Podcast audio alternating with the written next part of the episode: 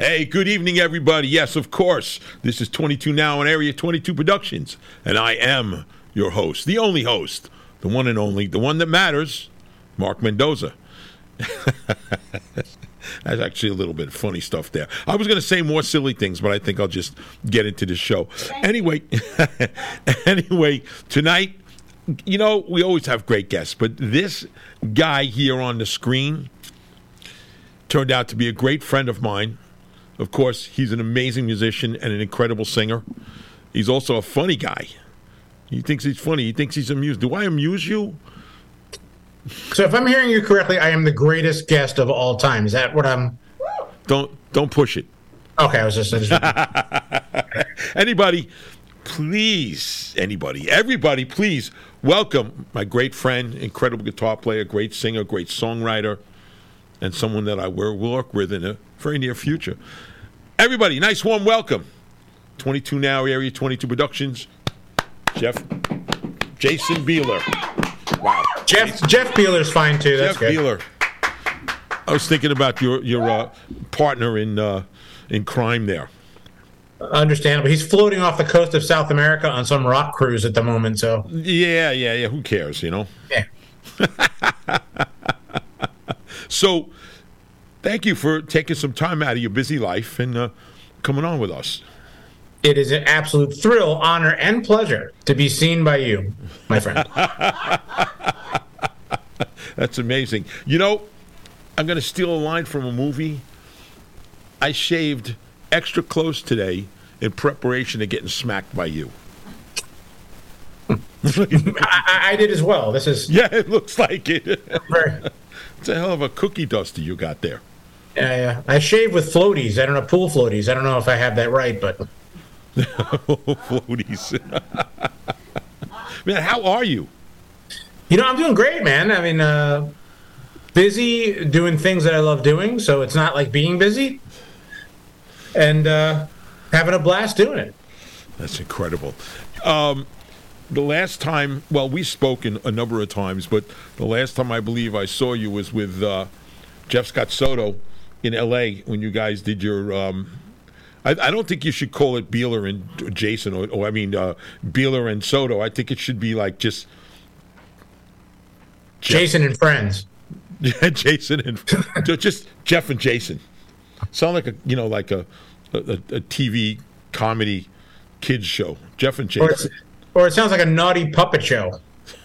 And you guys are... you definitely are naughty. Well, thank you. Yeah, I appreciate definitely that. Naughty. But it was... You guys are free and entertaining, man. Man, thanks so much. I mean, first of all, thanks for coming out. And, I mean, we're just trying to kick it back to, you know, I mean, I don't want to say vaudeville, but that vaudeville cabaret style, you know, we want people to be entertained. And, you know, we're trying to mix things up and, you know, first and foremost, trying not to bore each other. So, I mean, like, that's the first premise is, like, you know, as soon as either one of us starts to look at each other, like, what the hell is going on? We instantly derail the whole thing and go off on another tangent. And so it keeps us on our toes, and it's coming from a place of love and fun and wanting people to feel good in the chaos of the world we all live in. You know, I want people to leave, and whether it's a song, whether it's, something stupid we said, which is more often than not, they're laughing in the car, they're enjoying themselves on the way home, and just having a great night. I mean, you know, that's the whole point of it. You know, is trying to extend what we do to other people. Well, of course, Laura, we saw you actually do this about, I don't know, last summer in Oregon, right. And I don't think it was a full length show, and I couldn't pay complete attention, but it was very funny. But this time, you know, sitting stage right in front of Jeff and being subjected to, you know, comedy, and you actually sang a song about Laura. Yes. It was very good. And if you noticed, she's, you know, small, and she was sinking into the chair, and she kept sinking lower and lower because she didn't want the attention on her. My songs throughout history have made women sink. That's really what I'm saying. Well, you did a great job that night. No, it was I'm telling you, I think you guys were on stage for just about an hour and a half. Yeah. It felt like 25 minutes. You know, it feels that way to us, too. Like, literally, like, we're pulling stuff. Like, we have our set list, kind of what we want to try to get to. And, I mean, almost all the time we have to cut, like, half of what we were going to do out because, you know, we look down and we realize, like, oh, my God, you know, people have to get out of here. They paid for parking, kind of thing, you know. They paid for parking. So that, you know, that, I mean, first and foremost, like I said, it's like Jeff and I have known each other for so long. So the idea of just getting together with him, and obviously, in my opinion, one of the great rock metal singers of all time. Oh, yeah. And your opinion is correct. But just to get out there and hang with him, have a couple of drinks, sometimes maybe too many drinks, and then just you know, so it comes from this place of love and friendship. And admiration. At least that's me speaking of him. He hates me, but and he said so. Was on the show a few weeks ago. I know. It's painful. If I had emotional context, I'd really be upset by that. But I'm a vacant vessel of idiocy, so it doesn't really doesn't affect me. But no, but I mean, obviously, just get to hang with my friend. You know, go to different cities around. We literally planned the whole thing like, oh, Chicago, that restaurant we love. Well, let's book a show. You know, oh, that hotel's amazing in LA. Let's do the show. And it's just come from this place. And it's been funny because it's the first time there's been no business agenda. There's been no plan. And it's taken on a whole life of its own and starting to sell out all over the place. You know, we'd never been to Nashville. We sold out City Winery. We just booked a bunch of new shows. And it's really taken on a life of its own. And it's about as much fun as you can have, I think. How long have you guys been doing this? It started like, I want to say like 5 or 6 years ago. I initially went by myself and I was like, you know, I realized that I don't play well with others, generally speaking. I'm a pain in the ass and I want to play with my toys the way I want to play with them. So I figured, let me just take an acoustic guitar and a backpack and show up at a singer-songwriter venue, pure singer-songwriter venue. Like I didn't want to like play to like the metal crowd or anything that would be comfortable. I wanted to go where like Amy Mann plays, where Ed Sheeran plays, like where really people you're really off the beaten path. Yeah, just where no one and see if the songs stood up. That was the first thing, and then I started opening my mouth, which happens more often than not, and people started laughing, hopefully with me, not at me. And then Jeff came to one of those shows and was like, came up and did a couple songs, and the second he came up there, it was like, this is just. You know, I don't want to say magical, but it just clicked, and then we started putting them together and doing them around the country and having friends. You know, hopefully you'll come play with us in New York this time. But we've had Bumblefoot and Joel Hoekstra and Todd Kerns and Brent Fitz and Andy Black, Sugar, and all these different guys. You know, everywhere we go now, we kind of pull people in and kind of expand this kind of orchestra of insanity. And yeah, it's just been so much fun. Just being in the audience and watching it, I can't say enough about how entertaining it is. And everybody watching right now, and there's plenty of people on the chat, but it is really worth going. I mean, if you got to go out of your way to see this, it's even worth it. Thanks, man. I mean, we try to play these really cool venues where, you know, people, you know, women don't have to worry about getting sweaty in a stand-up pit. There's tables, chairs, high-end cocktails and beverages and food in a lot of the places, and you can have a really great night, you know, that's not like other things we may be known for doing. You know, it's just trying to have you know, all comes down to just having people have a good time, man. I just want people to have fun. It shows and it works, and like I said, it really was. I swear, I thought you guys were on for 25 minutes. I'm like, you're saying goodnight now? And I realized, I looked at my watch going, these guys have been on for like an hour and a half already. You really laugh along and enjoy it. Awesome, man. Thank you. It really is. It's great. And everybody's got to see it. It's so entertaining. You know, I always, a lot of people say things and do things, but the entertainment value is super high, even if you didn't know you guys, right? But obviously in the rock world, you both are extremely well known, and maybe even further than that now that you're doing this routine that you have with Jeff. But fantastic. It really is. So entertaining. It's great. It's been funny because a lot of these venues, you know, like really great venues like City Winery or whatever, like I can't tell you how many times like the wife of the husband who saw Jeff play with Yngwie or saw me play, you know, with Saigon Kick or whatever, the wife comes up and goes, I can't tell you how upset I was that he dragged me here to this, and now it's my favorite show I've seen this year. Like that, and that's the whole point, I think, is like, you know, obviously you want the fans that you've had, and you know they're always welcome and a great part of everything we've done, but it's the people who have no idea what we've done or no idea who we are and kind of reluctantly get dragged to the show. Hearing the feedback from them has been, you know, awesome. It really is awesome. It's so different than what I believe, you know, your fans or Jeff fans or everybody is used to seeing out of the name, you know, Jason Bieler and Jeff Scott Soto. So, you know, we're all used to what we've seen you do, Saigon Kick and everything that Jeff has done, and all of your solo projects too. But this is definitely completely different and so enjoyable.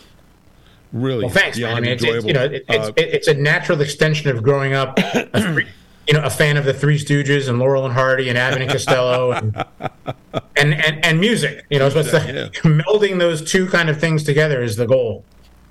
It really was great. I just I don't want to go so far into it where you're giving away your secrets, and I'm not looking for that. But it was great how your reaction and Jeff's reaction was spontaneous. I mean, there wasn't anything. You looked at each other. Even the way you looked at each other, everybody in the audience was laughing. Right. Yeah. I mean, I can only, I mean, you'll understand this as a musician. It's that vibe when you're jamming with somebody and you have that sense of like knowing where each other's going.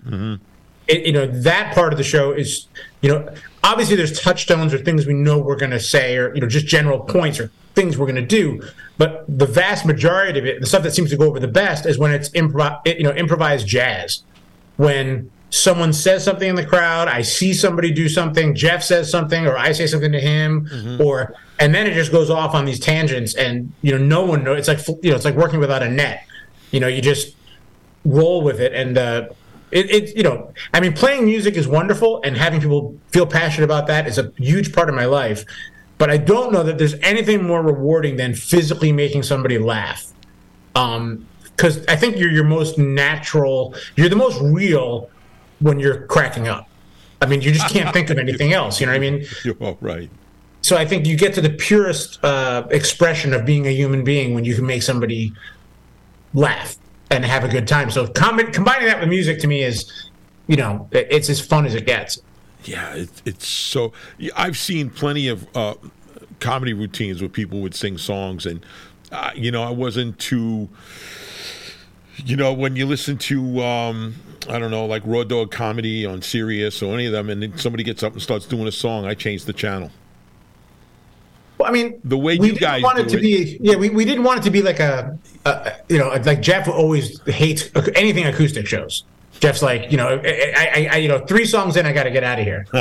So we wanted to make sure it wasn't based in that. I mean, I think it owes itself more to, and I'm not comparing us to the Mighty D, but Tenacious D, Flight of the Conchords. Sure, sure. It's more of that sensibility than a pure music show, I think. Yeah, you guys are touching on something that I haven't seen before and works. You know, you found the formula, and it's killer, man. It's just like right down the middle, splits everything. I appreciate that, man. Thank you. It really does. I don't want to. We don't have to talk about it the whole show and get on. We got a lot of things. We can spend hours talking about how brilliant I am. It really is a great. I have no shortage. I have news for you. We're not going to do that. Oh, well, it's been a great talk, Mark. I want to thank you for having me on. You are. You have a lot of stuff going on, and there's so much here that we've been listening to and looking at, and it just some of it cracks, some of it even cracks me up, you know, before I even listened to the songs or watched anything. But I gotta say, first of all, you are one of the funniest dudes anybody will meet. You are, yeah. You're funny. And, you know, I'm funny. And you know how you know I'm funny? You could just ask me and I'll tell you. I'm stealing all this stuff at the next show, I'm telling you. Hang it on the table. A post-apocalyptic troubadour with a penchant for sonically grotesque. What the F is that? I don't know. I just like to say things that makes journalists trip over the words. That was good. And you have some of your new songs. Like, I like it. I'm just going to say the names of these songs in a row, and then we're going to ask you some questions. Sure. Some new great songs. Numb, Heathens, Flying Monkeys, Sick Riff, Bear Sedatives, and Human Head. Yes. Are these all descriptions of you? It is the length. I'm known as the Fred Gwynne of heavy metal. I don't know if you know that. I have a very Franken head. So these are all, you know. I was briefly known as the Ron Perlman of 70 Rock, but no. I mean, the funny thing is, I finished this record, and I have when I write, you know, generally speaking, it comes to me not like a, you know, visions or something, but it just all comes to me at one time. Music, generally speaking, even the majority of the lyrical content. And I almost feel like my job is to get out of the way. So it wasn't until I had to assemble this whole record with all the lyrics, because I wanted to make sure they were proofread, because I didn't want to have a double vinyl record be a testament to my idiocy of not being able to spell. So I wanted to proofread everything. And I gave it to my wife, and I gave it to my genius art person, Robert. And shortly after they had all the lyrics and went through them, they go, like, you should see somebody. Like, you have, like, some serious issues. And I was like, oh, I never really paid attention to what I was doing. And then as I started to read through it, I was like, you know, it really is a loosely woven concept record about one losing their sanity. Yeah, I suppose so. It, like, numb. Are you really numb from everything that's gone on around you? No. I'm a happy-go-lucky cat. There's the demons inside me that I exercise via the music, fortunately, so I don't have to act upon my impulses in real life. Oh, boy. Heathens? It's really hard for me to say. You know, one of the things, like, with lyrics... Say that is again. Yeah. Pardon me? Go ahead, say that again. I was saying, with lyrics, like, I hate really going into them too much because... No, I'm not asking you to explain the lyrics, just... You know, just the title, even the title. So much. Yeah, it's really different because, like, if I ever met Paul McCartney, I sat down, I was like, dude, yesterday, I mean, and he was like, you know, that's really about a broken toaster. I'd be like, destroyed. I'd be like, oh, my whole life I had this vision of, you know, this, you know. So I think the most important thing is the beauty of music is what it makes other people feel and how they kind of take that. You know, you were even talking about with Jeff last time, you know, Under the Blade. And how it's taken on these different lives for these different people, and they've made these whole meanings about it. Tremendous. That have nothing to do with it. No. We went through a lot with that, but and granted, you make a really good point, which you know, I've talked to other people about. It's not so much in asking what the lyrics mean, but you know where it was that it came from. You know, and you just explained that also. But yeah, it just comes from me. For me, it's like literally like I have voices in my head, and I just have to get it all out. You know, usually the music, the lyrics, and the melody generally come to me all at one time. So the biggest battle for me is to make sure I get it all out, and that makes me a terrible band member or collaborator generally because I'm trying to write stuff, and someone's like, you know, we could put a banjo. I'm like, ah. You know, I instantly go to that place because I'm really like funneling all this information out of my head at one time for a lot of these songs. So that's just the way I work. That's interesting. I could see it though, but I could definitely see it in your personality and the way you write songs and the lyrics that come out of it. But to write a song and just about every song explains or tells some sort of a story. Something that the person the writer either dreamt or went through in life or an experience.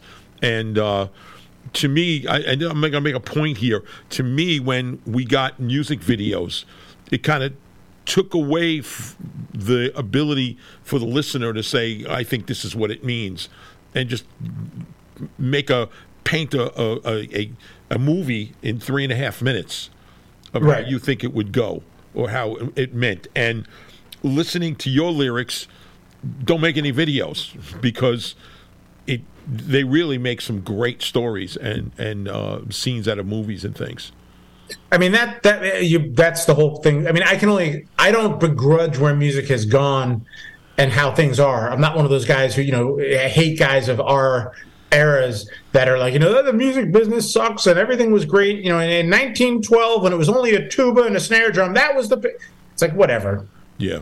But I do feel that the magic of music was that some kind of self-realization, that self-visualization of what things were, what that meant, and that you could have 1 million fans, and each one has created their own movie in their head of what those lyrics were, what that song looks like, and what it means to them.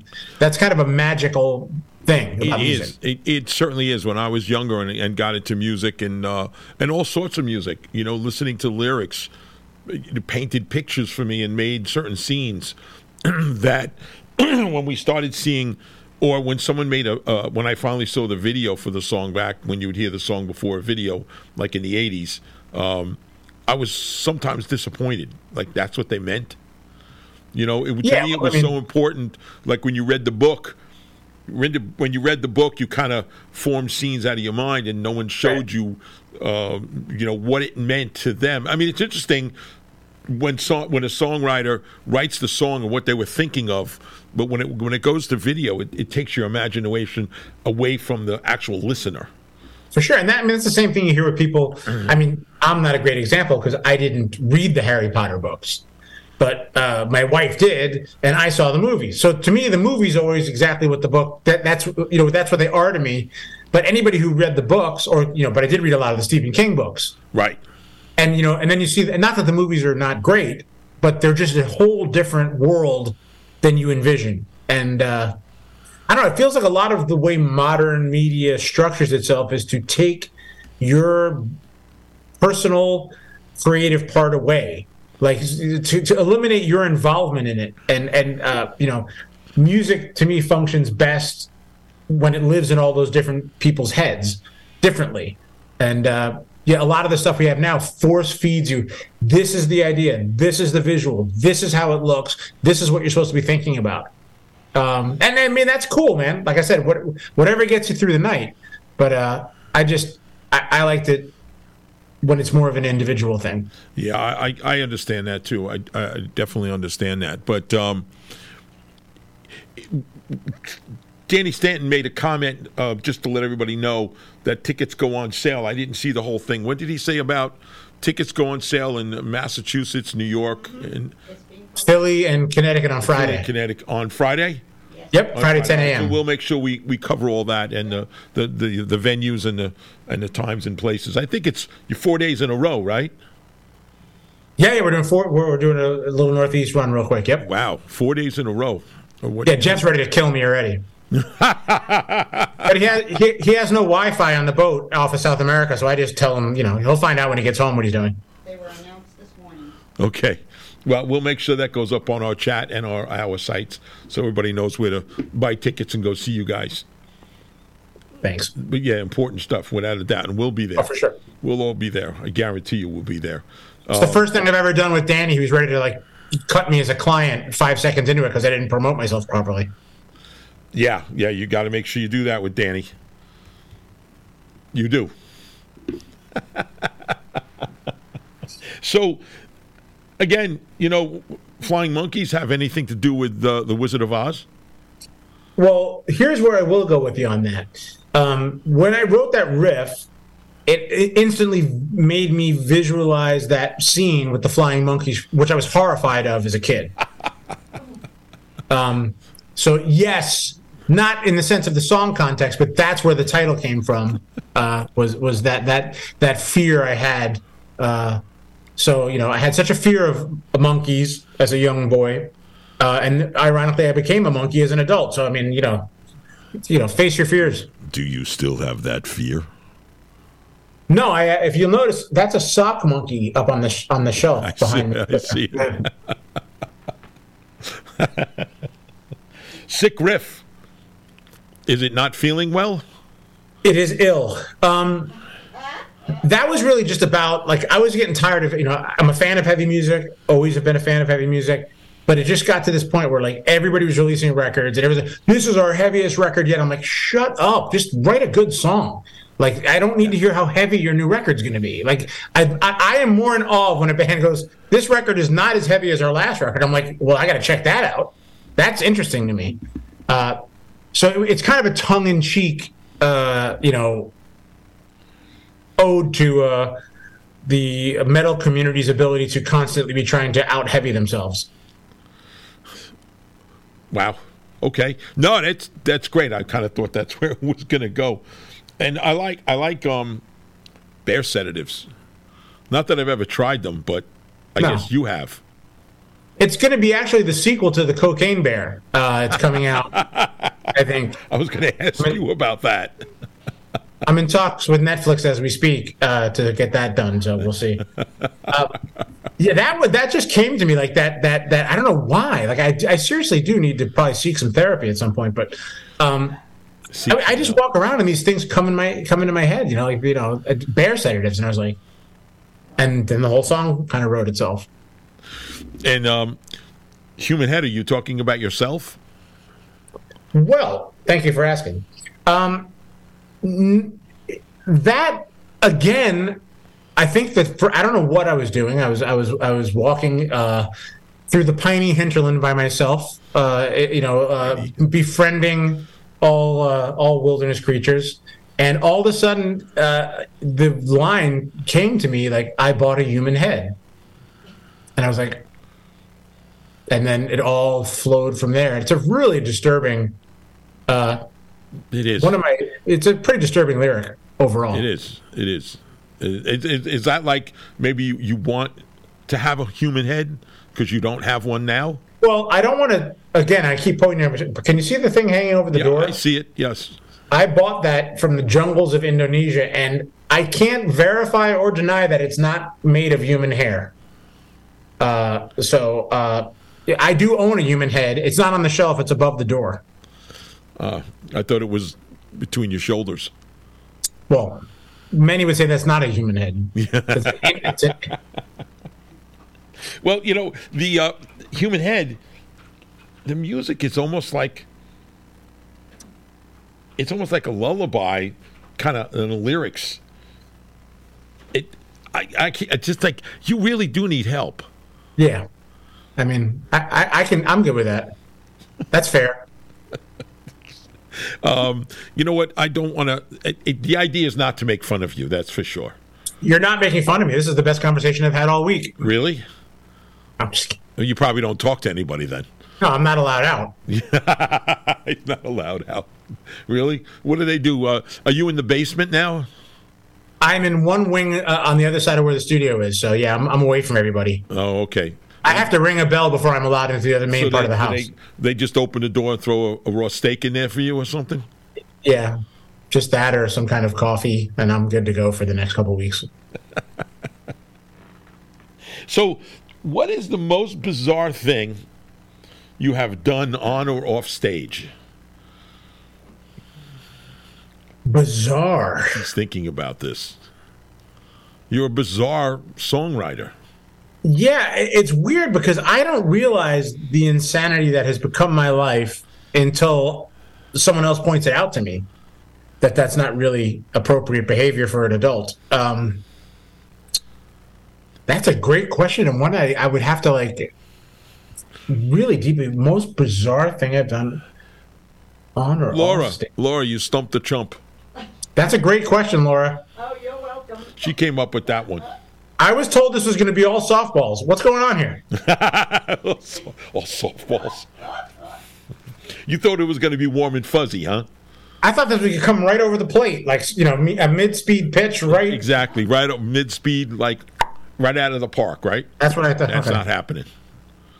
I've done many stupid things. Like, I mean, bizarre, I guess when the singer left our band, in my old band, and I was kind of put in this position where I had to be a front man. I was convinced to buy Prince high-heeled boots, which, let's just say, with my girthy girl figure, that was not a good look. Girthy girl figure was not the sex appeal that people were looking for at that particular time. Oh, okay, all right. That's you think that's bizarre though? No. See, I'm really. No, I'm sorry. I don't. I'll come back to it. Something will pop in my head shortly. Okay, well, I've done a ton of weird stuff, I'm sure, but you had to have with lyrics like this. I know, but my favorite ice cream is vanilla. Yum. Wow, I didn't know this is a Tiger Beat interview. I thought we were doing like the dating game. I was ready for Favorite flavors, vanilla. What's your favorite color? I mean, what is that? Where we're going here? I like a dark blue. I'm not adverse to a rouge, if the season's calling for it. Okay, all right. So every now and then our guests joke about the incorrect garbage on Wikipedia. Wikipedia. Do you have any huge disputes about what they say about you? I'm sure you liked it the way you said it. Yeah, Wikipedia. I did like that. Yes. You know, I don't pay attention to it generally. I find like the internet is a wonderful place where I project out my views and nonsense, but I don't take much in because. For everybody who said, you'll get one comment if you pay attention. Someone's like, "Oh my God, you're the genius of our generation. Oh my, you've changed my life." And then the next sentence you read, Jason should be boiled alive in a vat of his own urine. So I try to avoid that constant reading of like what people say, and I kind of let it live on its own. Wow. Yeah. I don't even look at the stuff. No, nothing good comes from it, really. Yeah, bullshit. Yeah. What'd you say? A bullshit. Right. Okay. All right. So here's some of the people want to know: what is the one question you are sick of being asked? My skincare routine. Do you actually have a skincare routine? I think you have a beard care routine. This is all. I just rub raw salmon and maple syrup in it, and it takes on a life of its own. Does it really? Yes. No. I don't. I mean, generally speaking, I don't get annoyed with any questions for the most part. I get annoyed, you know, and we're in that press cycle now for the record, when someone's just, you know, someone's just like, not paying attention to what they're asking you. They're kind of checking. So if someone's really interested and has any question, I mean, that's fair game to me, and I'm fine with it. But you've more than me have talked to those journalists where, you know, it's like, ugh, I got this stupid assignment, you know. So, so Twisted Sister, you know, where'd you? And you're just like, man, I could be eating a sandwich. If someone asks where you got the name from, I say you haven't done your homework. And I'm not answering that. Right. Yeah, the things like that. But I have a couple more. What is one question you wish someone would finally ask you? Like, what do you want me to ask you? Because I got a whole bunch of questions, but if somebody never breach a subject like you. I am like, you know, I was so excited to be the best guest ever, and I am just crashing and burning on these questions. No, you're not crashing and burning. It's very entertaining. No, good gosh, what was it? I mean, I get asked pretty much. I'm a very shallow, you know. There's about this much of a layer to me. One, I mean, there's like three. That's not true at all, man. Stop saying that. Your favorite color? What do you like to eat? And I'm pretty much an open book past that. Okay, here's one that I was asked a while ago, I thought, in an interview that was a really good question, okay? May not be to you. If you could have dinner, bless you. Okay. No, I felt that over here.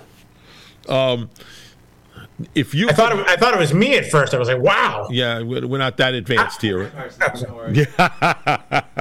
So, if you could have dinner with anybody from the past, whether it's in your family or a very famous person or anything, if you could have dinner with somebody, who would you have dinner with tonight?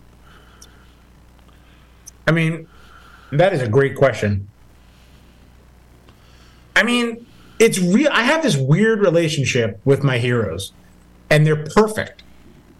They're these perfect relationships, like with David Bowie and the Beatles and all these people that I always, in my twisted mind, goes like, oh man, if I have dinner with Einstein and he's an asshole, I mean, I'm gonna be so like, that's where my head automatically goes to, like to my dream dinner with Sigmund Freud turning into a disaster. My head is, I Larry David that, like, immediately, like, he's not gonna like me.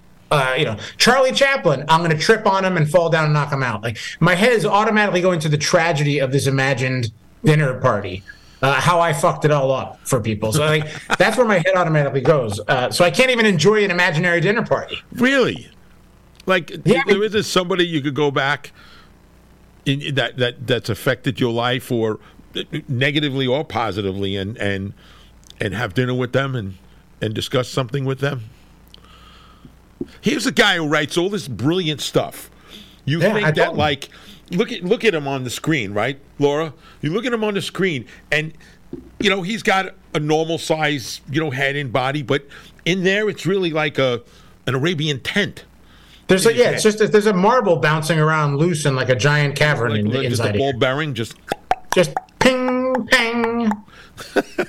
I mean, these are great, substantial questions. I mean, I think there's a weird awkwardness to me in situations like where I just fear, like that. Then I've never been comfortable with the whole rock star hanging out with the celebrities and people like that. I mean, I'm great with my peers. But I always, my brain just automatically goes to, like, even when we toured with Cheap Trick, like they would be like, "Oh, come on, jam songs with us." I can't do that. You guys are Cheap Trick. It's a weird thing. I get it. I mean, and I was asked that question. Oh, I don't know, for the first time. I thought it was a great interview, and it was really about which I try to do that here too. But also, there's so many fans watching this show, so I got to stick to music and things like that. So, because those are the questions that people are asking. But I was asked that question, and the answer came right out without even thinking or going, well, let me think about that. For me, who was it? My parents. Wow, that's a great answer. Yeah. So the question is, I was a circus baby, so my parents left me roadside years ago. I have no idea. What, the monkeys raised you? The monkeys raised me. The sock monkey is actually... The flying monkeys raised you. Now we know where the song comes from. That's amazing. So, were you telling me that on the chat you're listing all the places that they're playing and where to find tickets? Is that what you were doing? Yes, it is. Okay, so on the chat is where Jeff and Jason will be playing and where to get tickets, mm-hmm. and all the information. So we'll keep that posted. Mm-hmm. Say that again, Laura? And then some. Whole bunch more information. Awesome. Thank you so much. So it's all up there, and we'll keep posting it and make sure everybody knows. And, don't worry about it. I'll make sure people go. I'll catch them on the street and say, pay for this show and get in there. I've done it before. You are a hero. Extort money from people, twist a few arms and pay here at the door. Go in and enjoy the show. Make sure you make a lot of noise clapping. You, my friend, are a giant among a sea of people that don't do what they say they're going to do. Yeah, well, that'll probably happen anyway. But the... So again, Laura's posting everything. I want everybody to look at this stuff. Take it down. Take a picture. Take a screenshot. Whatever you got to do.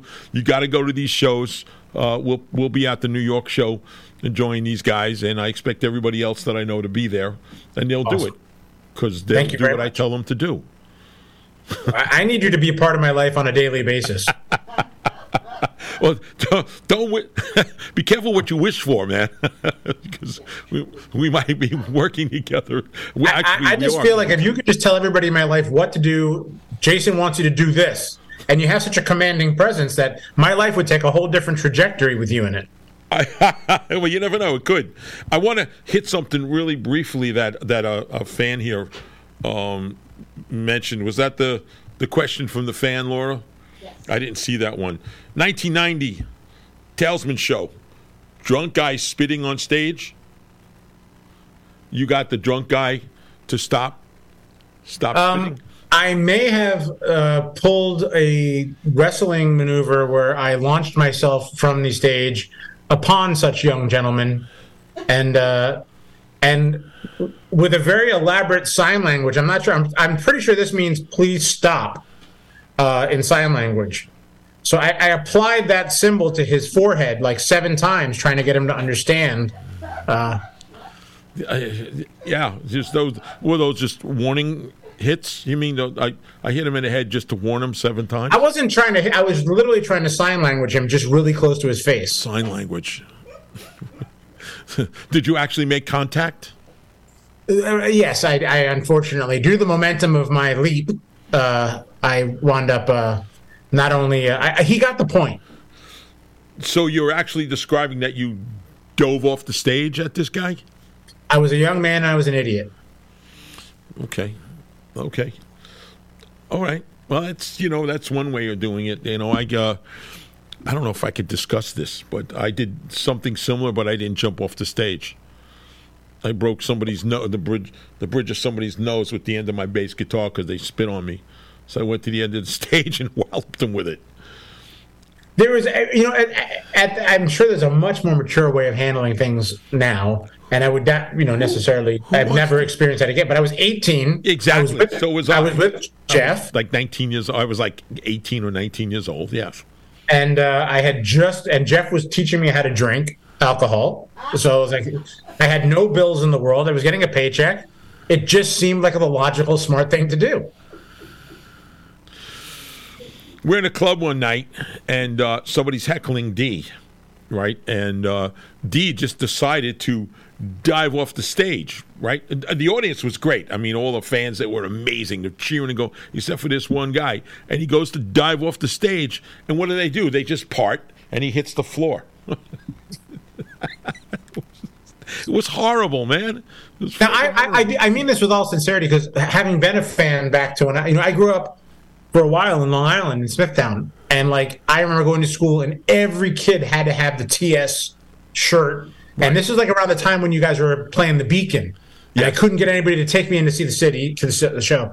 But what mortal in their right mind would heckle Twisted Sister? You had to be the most intimidating-looking band on the planet. Yeah, I granted, yes, without a doubt. I mean, it was... I could tell you many stories about that stuff, but the show is really about you tonight. But I'll touch on one. Back in the 80s when, we had just exploded, Stay Hungry was going nuts. And the guys, what can I say? Mike Portnoy, when he, this is not the 80s now, but Mike Portnoy just, after the third gig with us, said, "You guys are the roughest bunch that I've ever been around." And he's been around a lot of people because he's always in 115 bands at a time. Him and Jeff. No, Mike Portnoy. I know, but him and Jeff are in every band on the planet. Exactly. Sometimes together, sometimes separate. But, he just said it's a rough crowd. So our manager in the 80s, Mark Puma, would, if somebody gave him a hard time, we're at a show someplace or the deal's not going right, he would say, "Why don't you come in and meet the band?" Right, and he'd get a message to us that he was, before he came in, that this person needs to be roughed up. And he would come in the dressing room or wherever we were and would slam the door closed. and the person would be mentally, physically, and verbally abused. Yeah, I mean, brutal. I've never had the desire to heckle or do anything to anybody, but of all the bands, if you ask me that question, you have to heckle a band. Twisted Sister would be the last on that list, I assure you. Exactly. Like, yeah. I mean, you're all formidable guys. Yeah. And I just don't. I would like. That's a quick way to ruin your night. Without a doubt, and it was. We'd set up a lot of things. You know, you'd always have someone somewhere, and quite often D would come over to me and go, you know, Section 262, the guy with the gray hat on. You know, and then, okay, I knew what he meant. I'd go over and I talk to all the spot operators, and I go, when D points at him, stage lights off, and every Super Trooper spotlight on this guy would be like the sun. Oh yeah, and it was done. It was done. So we do that, and you know, D didn't always need that help, but oh yeah, there would be a lot of that. That's the last. He's like the last guy you want to challenge on stage. Yeah, yeah. The very last person, and you don't want to do it. Are you like me, though? Like, the funny thing is, like, even when I played, like, these massive festivals in Europe, you could be playing in front of 40,000 people screaming your name. And for some reason, I have this gift. I make eye contact with the one guy who's like... like, and then the whole show, all I can think about is that one guy. Really? I can't get my head... Oh, it seems like every time I've played, like, this vast crowd of people... No matter how enthusiastic the overall crowd is, I find the one idiot that, he's planted there. That didn't go on too often at a Twisted Sister show. No, I'd imagine they not. They got tortured and thrown out, yeah. That's the story of my life. Why would you fixate on that one guy when there's 40,000 people there? I don't know, because I guess he stood out like the Where's Waldo thing, because it was like, you know, everyone else is doing the right thing, and there's this one guy... who's via his body language and his actions just instantly caught my eye, and then like you know, I'm like, all right, whatever, screw you, and I'm playing. And I'm like, I bet he's still doing it. He's still doing it. I'd spend the rest of the set kind of in that world. Yeah, really, you let something like that get to you? No, it didn't get to me. I couldn't get out of my like that son of a bitch. Like, what's wrong with him? Yeah. Well, yeah, it was, and you know something, some of the stuff that went on, I don't know, did you ever see us on those big shows? Yes, you know, like, of course. And, you know, if you get like, and we never restricted bands that were on the show. I don't care if they were the opening bands and nobody knew it. You want to come see us, you could stand on stage because it's tough to get in house crowds with 122,000 people in front of you. You know, we get it. So we always let them on the stage, as long as they don't get in the way of our crew running around. So, but... when you get them on the side of the stage and they're like this, just standing there, you know, bored, watching you, yeah, you didn't want D's attention, because then I would walk over there too and bully them and stuff. So yeah, so either you participate or get off the stage. Yeah, you're either there for the show or you're not. Yeah, exactly. So you know those things are never good for anybody. But I can't even think of a band that did that. Most of them were going nuts and crazy and you know. Participating like they're supposed to. I did have the weirdest one of all time, and I'm not even sure if the guy loved me or hated me, but he was in front, and he was right in front of where I was playing, and I went to play a guitar solo, and he took out a lighter and, like, started burning the roof of his mouth. Oh. What kind of asshole? I think he loved me. I don't know, hated me. It smelled weird, but it was great. He wasn't mad at me, but he wasn't clapping. But well, that was his sign of affection. What? He was telling him he's hot. Well, we'll go with that one in a minute. You know, maybe he read your lyrics. He probably did. Yeah. Actually, Laura said he was telling you that you're hot. Laura and me.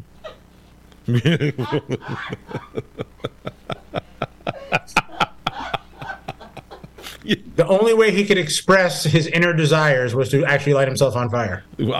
Was it burning? Did you see like his whole mouth on fire? I couldn't see into his mouth. I wasn't like I don't have that kind of flexibility during my guitar solo. But the lighter, the flame was definitely going up into the roof of his mouth, and there was a I wouldn't say bacon odor, but something was wrong. Something was burning. Something was wrong. Something was severely wrong. It's great delivery, man. I love your dry delivery. I appreciate that. Thank you. Yeah, dry delivery. So you got some eclectic guitar collection behind you there. I'm looking at these guitars. Oh, yeah. I can't see them clearly. Is there anything like that we should know about back there?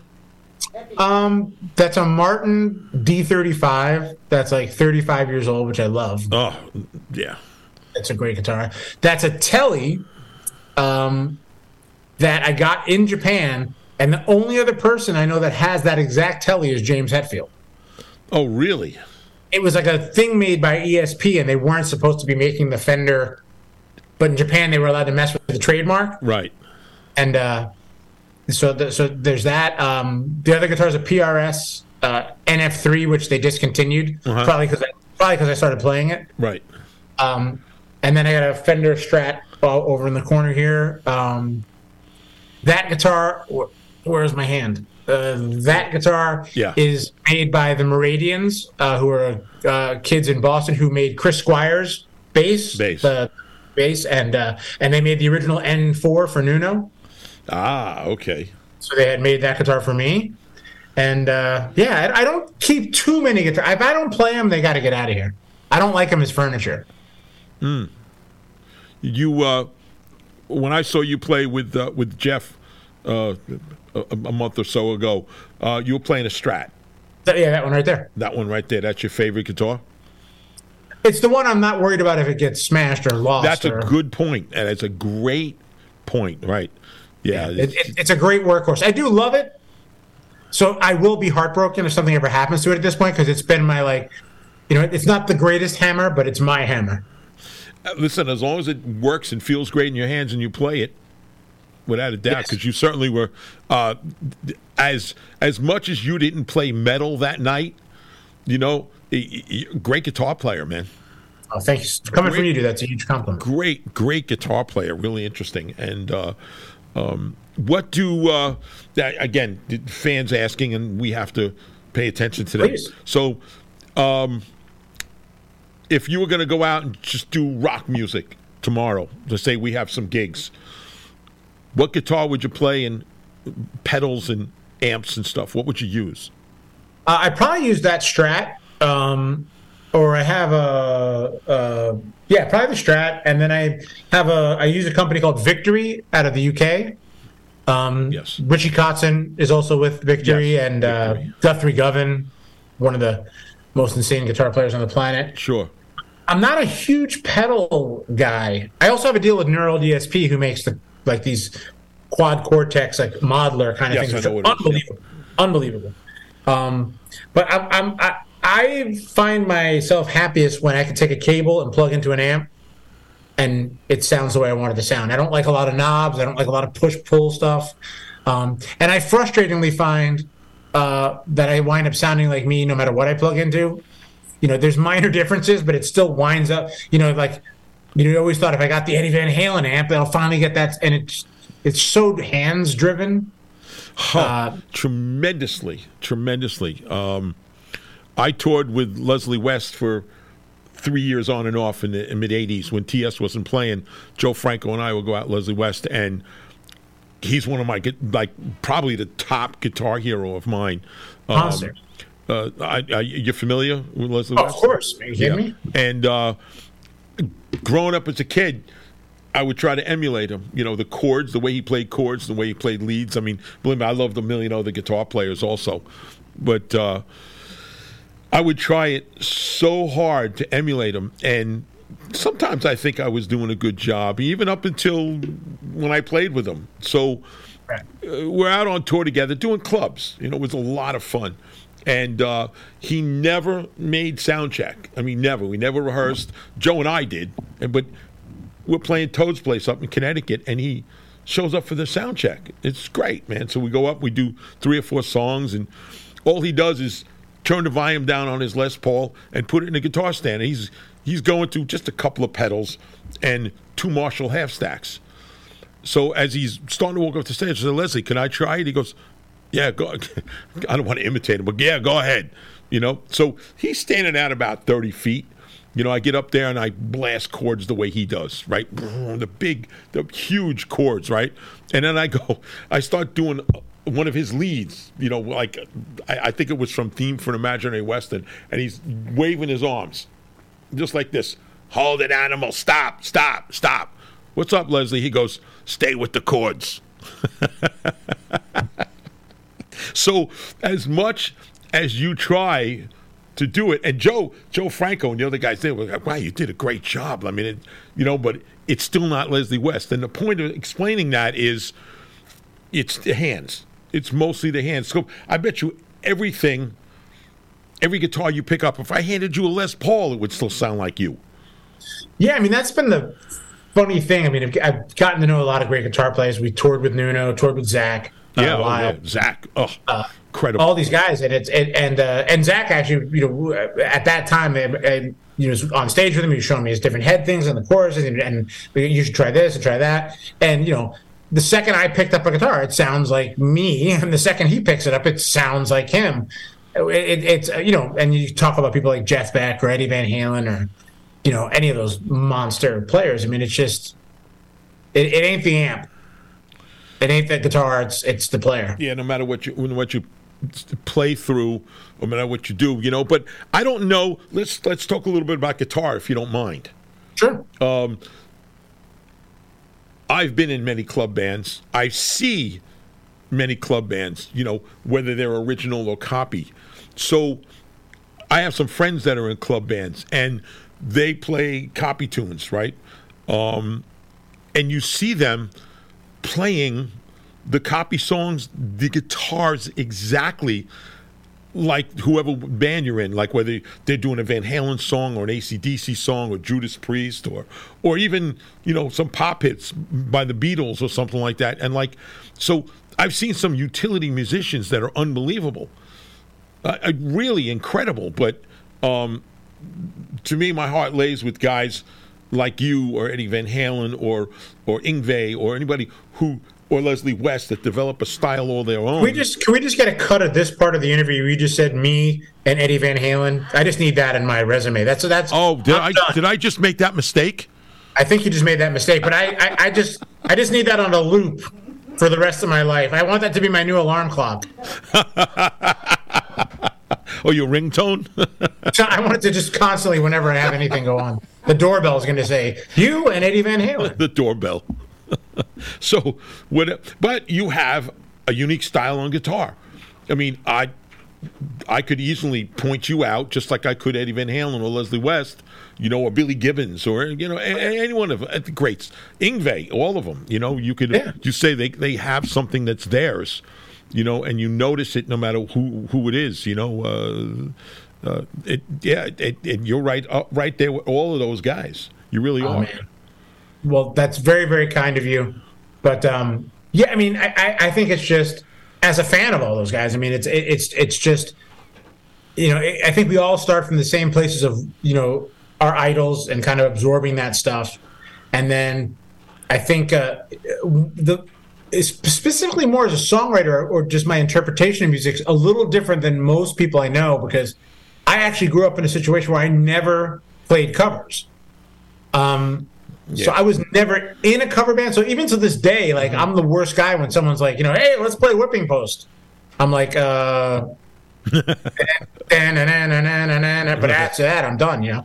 I don't know any covers. Right. And then I think, but what I do have is an imagination. So where my originality comes from is my imagination ripping off things poorly, which sounds really original. You know, my inability to do it note for note all of a sudden comes off. And I think you get more and more confident as a musician over time, and you find out what you like and your tendencies. And but yeah, I mean, each one of those guys you mentioned, I mean, you know, there's no one like them. There's a million people that tried to be Yngwie.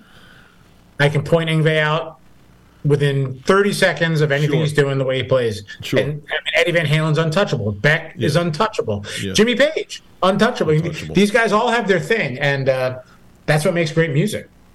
Yeah, it's tremendous, absolutely tremendous. You know, it wasn't until, I'm telling you, I'm not even really kidding on this one, it wasn't until in the last couple of 3 or 4 years, or maybe still when TS was playing, you know, 5 or 6 years ago, because I never really thought about these questions that I got at that point, because nobody ever really asked me. You know, like I would get, who is you know, where'd you get your feel on bass from, or where'd you get these riffs from? So, and I never really thought of it before that, because people would see me play other music, you know, with other bands and other types of music. I just never, ever thought about where it all really came from. And I really had to think, like, how does that work out? Where did that come from? And I still can't answer all of it. I really can't. I don't know. It's really fun because, like, getting to play with you, and this has been, you know, it's come to me numerous times through different people. But, you know, playing with you on a Twisted Sister song, it's like, you know, and me and Phil Demmel were, you know. You guys were great. Yeah, it was a lot of fun. But, you know, you're like, that's the bass player. Yeah. That's the bass player from Twisted. Yeah, there's a million guys that can stand up there and play the part, but that's the way it's supposed to be played. And I had the same experience when I did a guitar clinic with Head from Korn. And we never met each other. We were talking, and so we're doing. Everybody's doing like 15 minutes. It was me and Bumblefoot and Head and Troy Sanders from Mastodon, and so Head starts playing a Korn riff, and you know you've walked into every guitar center for the last 10 years hearing kids play that riff, the different riffs. And the second he started playing, I'm like, oh my God, that's the guy that plays the Korn riff. Like you know, it's like that's the guy that you know. It sounds like those people, and that's the magic of it. And I think that's you know. I'm into electronic music, and I think it's amazing. But, you know, I can't play a space bar on my laptop any different than you can. No matter how I touch it, you know, with what finger, it's still going to be the end result exactly the same. Exactly. Sure. And our instruments give us that ability to kind of express ourselves as individuals. Even though they're similar instruments, you can really put a lot of yourself in it, and that's a kind of cool thing. That's a good way of putting it. That really is a good way of putting it. So... yeah, and just to go back on the other thing, and I can't even pinpoint all of it. Some of it I understand. You know, I grew up listening as a young child to swing music because that's what my parents were into. You know, and I kind of realized that that's what I got the feel of the bass from. You know, that walking, that bass when I do that kind of stuff. I mean, I play with a local band, Joe Rock and the All Stars, and the drummer in the band, Gene Linefsky, said to me quite a few years ago, going, you walk better than any jazz bass player I've ever played with. I'm like, oh, give me a break, man. I'm a rock player. He goes, no, you do. The feel that you have doing it. And I'm like, all right, well, thank you. You know, but I don't know where it came from. But, you know, people make you think about it, and then you got to go back and say, well, I used to listen to this guy, or I grew up on this, or you know, and there was some, you know, famous rock bass players that I just don't even realize that I latched onto, whether it was John Paul Jones. He had an incredible feel, or he still does. Yeah. You know, Greg Ridley from Humble Pie was brutal on bass as a feel. Uh-huh. You know, James Jamerson, you know, Stevie Wonder, you know, who played with Stevie Wonder, played on all those hits. We got another guy with an incredible feel. So it's funny, like, it should be obvious to us. But the greats are great for a reason. Yeah, sure. And you just take that stuff for granted. Like the guy, it would really make a lot of sense that the guy playing with Stevie Wonder was amazing. You know, beyond what I mean? Amazing. It's like, you know, beyond amazing. And John Paul Jones and all these guys. I mean, and again, the beauty of that is it's the same instrument, but whether it's John Paul Jones, Jaco Pastorius, or you know. Whatever, everybody has their voice. Yeah. Oh, yeah. But I never thought about all of that until people started asking me, "Did you ever listen to this guy or that guy?" And I'm like, "Well, yeah, I did." I never particularly like sat down and copied someone, but it's the stuff that influences you when you're really young. I think that really does it, because I remember when I was real young. I mean, I don't know, like 5 or 6 years old, and I'd hear music in the middle of the night. And I would sneak out of my room, and my parents moved the coffee table out of the way, and there they are dancing to swing music. You know, it's just like, wow. Those are things that, leave an impression. I mean, that's it. I mean, I remember as a kid, I mean, my first music stuff was a weird amalgamation of, like, AM Gold. I remember the Fifth Dimension 8-track, you know, with Up, Up, and Away, and, you know, this is the dawning of the age of Aquarius, and those harmonies. Yeah. And Meet the Beatles. I remember that on 8-track. Yeah, of course. And, you know, all that stuff. And that's the thing that kind of shaped me and gave me my take on things. It's just that I grew up in a really bizarre, limitless. So I was listening to Barry Manilow and Ozzy, Neil Sedaka and Maiden, and like I just loved great songs. Right. So it didn't matter to me what the genre was. You know, Miles Davis and Bjork and Tom Waits and this. It all kind of seeps in. Just of course, you know, great players and great music is great music. I want to read something to you that's on the chat, and I can't see the name so well. Is it Bashad Kawasari or something? Oh, yes, my good friend. All right, so he says, it's the same way when Jason plays Love Is On The Way. You've heard others play it, but then you hear the guy play it, and you're in awe. Let that go to your head. Absolutely. Tell him I'll Venmo him later. All right, Bashad, he'll Venmo you later. It's Venmo. God, I'm tripping over myself tonight. I'm sorry. Venmo you later. Yes, but yeah, that's just so true. You know, because the same thing when I got on stage with Leslie West, I play his guitar. Then you have the guy pick up the guitar, and whoa, man, nobody has bigger notes than him. That's just the beauty of it, man. It is. It really is. It's phenomenal. So, you've got a ton of solo stuff out there, and you just came out with another album. The new album's coming April 14th. Yeah. We've put up a few singles so far, which is kind of on this EP, Heathens EP, which is out as we speak. Right. And I was lucky enough last year or a year and a half ago to do my first solo record. And I had a bunch of friends. So I had everybody from Butch Walker to Devin Townsend and David Ellefson and Bumblefoot and Clint Lowry from Seven Dust and you know, all my friends. I mean, I'm Clay Cook from the Zach Brown Band, Andy Black, Sugar again, who's brilliant, and then I did this new record, had a bunch of friends on it. So Marco Miniman is on Flying Monkeys, who's about as good of a drummer as you can have. Edu Cominato, who's a Brazilian monster drummer, and Rio Okamoto on keys on a couple tracks, who's in Spock's Beard and all these different amazing bands. And and Todd Kerns from Slash and the Conspirators and Took, a brilliant bass player too. And I've just had more fun the last couple of years being able to collaborate with musicians like this than I've ever had. I mean, it's just unbelievable to see what they can do and how they do what they do. And it's been I feel like I'm just at the unlike a lot of things, like even like I've said this before, but like sports or whatever, like you have a window of opportunity where whether it's 30 or 35 or maybe you hit 40, but you're gonna peak. Music seems to me like something where I feel like you can keep getting better. Not necessarily always more successful or have bigger hits, but you can keep getting better at writing and playing, and it's kind of a journey that can carry you for as long as you before you shuffle off the mortal coil, so to speak. So it's been an amazing couple of years so far. Yeah, it really is. I mean, getting to meet you guys and now having you on the show with me, and it's different. You're a different character.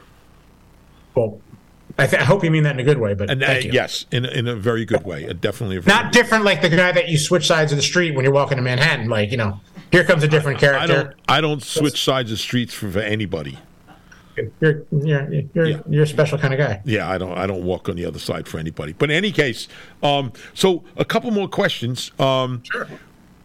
Besides, everybody knows you from what you've done in the past and what you're doing now. Do you like other types of music? Do you listen to something other than rock or metal or yeah, I listen to everything. I mean, I'm a huge jazz fan, especially over the last 5 to 6 years. Gotten into a ton of stuff, John Coltrane, Miles Davis, Wayne Shorter, all those greats. I love a lot of ambient music, a lot of electronic music. I love a lot of new music. I love Animals as Leaders. I love Haken. Animals as Leaders. That's me. Exactly. I would like to be part of that lawsuit. Stop them. But I find I've never loved more music than I love it right now. I mean, and I listen to everything. I mean, so whether it's pop or I love Lizzo. I like a lot of the new Harry Styles stuff. I mean, I'm always looking and listening to classical stuff, everything. I mean, I spend if I'm not making it, I am listening to it. So if you ever got a chance to play something completely different, would you do it? Absolutely. I mean, I try to do it as is now. I mean, yes, you've seen Jeff's and my show. I mean, we from the Carpenters to the Slayer is a pretty wide. That is. So one of our fans here, here's a loaded question. At what point did Jason realize he was a genius? Again, I'd like to record this portion of the clip, if you don't mind, if you guys can send that to me. I don't eat. I mean, I would never think of myself like that. I mean, but I feel. But feel free to say it to me when you see me. I mean, that's fine. I don't think of you like that either. I mean, I just do what I do, and I mean, I focus on making music and being a part of that, and the fact that people respond to it in any way at all, the fact that I've gotten this far in life and no one's put me in a home. It's a gift, you know. You're what I mean? It's like not far from that now, though. Not far. Not far at all. You know, so for me to be creative, to work with friends, you know, getting to know you and all these different people like we talked about, and make music, and you know, like I said, I mean, yes, we always had these aspirations of like the big bands, like the Beatles or you know Queen and Zeppelin, but you know. I don't think you get luckier than me in terms of I've spent my entire adult life as a musician from 18 till now. And what are you, 22 now? I'm 26. 26, okay. And I mean, you just don't get any luckier. Yeah, and that's a great way of looking at it, without a doubt. You know, I always say to people, I've had a long, colorful life in the music industry. I certainly have. But, you know, it's a great, refreshing way to hear someone else say that and recognize it. Yeah, man, there's people that get up at, you know, 4 in the morning in the freezing cold to go dig trenches to put pipes in. Yeah. I am in no position to complain. Yes, I'm familiar with that. Yes, without a doubt. So everybody's going to, now that I've threatened everybody, they're going to all have to come out, whatever city you're going to be in and play, they're all going to show up. Okay? Awesome. Banging the doors down to get to you. As they should, because I'm a genius. You heard it. Yes. Yes. You know, me and Eddie Van Halen, if I can quote you. Yeah, you sure you want to go that route? No, I don't think so. I said it, not you. Okay. But truly great, you know, just thank you. So well, we're not done. We got a couple more things to talk about real quickly. The ideas, and it's tough to ask because I don't know exactly how to state it, but the ideas, now that I've been around you and hung around you and watched you play, it is amazing how I look at what I do and I look at what you do, and it's not really that far apart. Right. You know, it really isn't that far apart, and we've never worked together before and don't know each other that well because we only met really about a year ago, a little less than a year ago. But Stephen, I always tell you, I met you in Jason Flom's office. Yes, I remember. So you forgot me. No. I could have sworn you said to me, you said, hey, this kid and Eddie Van Halen remind me of when you were in Jason Flom's office. It was 93. You don't remember that? I never said that. Okay, sorry. But on the way out, I could have sworn you said, now that kid. You were in Jason Flom's office. Yes. Yes, you are. You were. Yes, I do remember that. Okay. And but yeah, it's just, it's uncanny, and it's amazing how, you know, we get up here on this show and discuss things like this, and it's funny, it's eye opening, and you're a great guy, man. You really are. Oh, it's been an absolute honor and pleasure and thrill getting to know you, because, like I told you, you guys were heroes to me as a kid. Getting to see you out in L.A. and, you know, obviously the Metal Hall of Fame thing was awesome. And then, you know, to consider you a friend now is just unbelievable. And, I mean, I look forward to, you know, doing some creative stuff with you in the future as well. Real close. As long as you're ready for it. I'm as ready as I can be. And put your seatbelt on, because it's one hell of a ride. I'm down. I'm down with the sickness, as the kids say. Laura, we're posting where they're going to be and what the dates are and everything. It's up for the 3rd. It's up for the third time, and we will continue to put it on our website and everywhere else so everybody can go see you guys. Listen, everybody watching and listening, because there are some people who just listen on some of the other sites. It is a great show with Jeff and Jason. It is funny, it is brilliant, and it is freaking entertaining, man. It really is. I get bored quickly with just about anything, but they had my attention the whole time. You know, they really did. The guys are great. It's funny. It's musical. And you're going to walk out of there going, I need more. I want more. You know, so you got to go see the guys. They're playing in, let's see. We're playing in Philly. New York. Boston, and Connecticut. And where's the fourth one? Connecticut.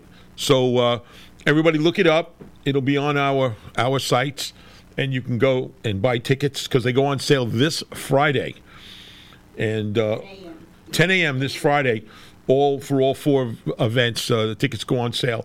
Make sure you put it in your schedule and go, because if you don't, I won't be so nice to you when I finally meet you. Greatest promotion I've ever had in my whole life. And that's an easy one. Wait till it gets rough. But, hey, listen, man, thank you so much for spending some time with us tonight. It was a lot of fun. It was certainly some great laughter, and you are one hell of a flying monkey. I appreciate that, my friend, and thank you guys so much for having me on. And it will happen in the near future again. You know, of course. And I was talking to Jeff not too long ago about if we can at some point get you guys on the show here, and we'll do an hour or so of just playing and doing stuff right here and laughing at ourselves. That'd be awesome, you know, and hopefully we can convince you to play a couple songs with us in New York City. Yeah, you know, let's talk about that. I'll play whatever you want me to, you know, whatever you want me to do, I'll do. I'm there. That's awesome. You know, I'm there, without a doubt. Everybody, the amazing, the great, incredible Jason Bieler. Thank you so very much. All right. Man, thank you so much. We will talk in the near future. I already wrote a couple of things I'd like you to hear, and you know, put your magic to it. I appreciate it, my friend. I'm looking forward to it, and we're going to make it work. Thank you so much. Hey, everybody! I'm Mark Mendoza. That is definitely Jason Bieler, and thank you for tuning in tonight. So stay hungry, stay well, and stay with everything, and stay out of trouble. And we'll see you every Tuesday night, New York time, 7 p.m. right here, 22 Now on Area 22 Productions. Good night, everybody. See you next time.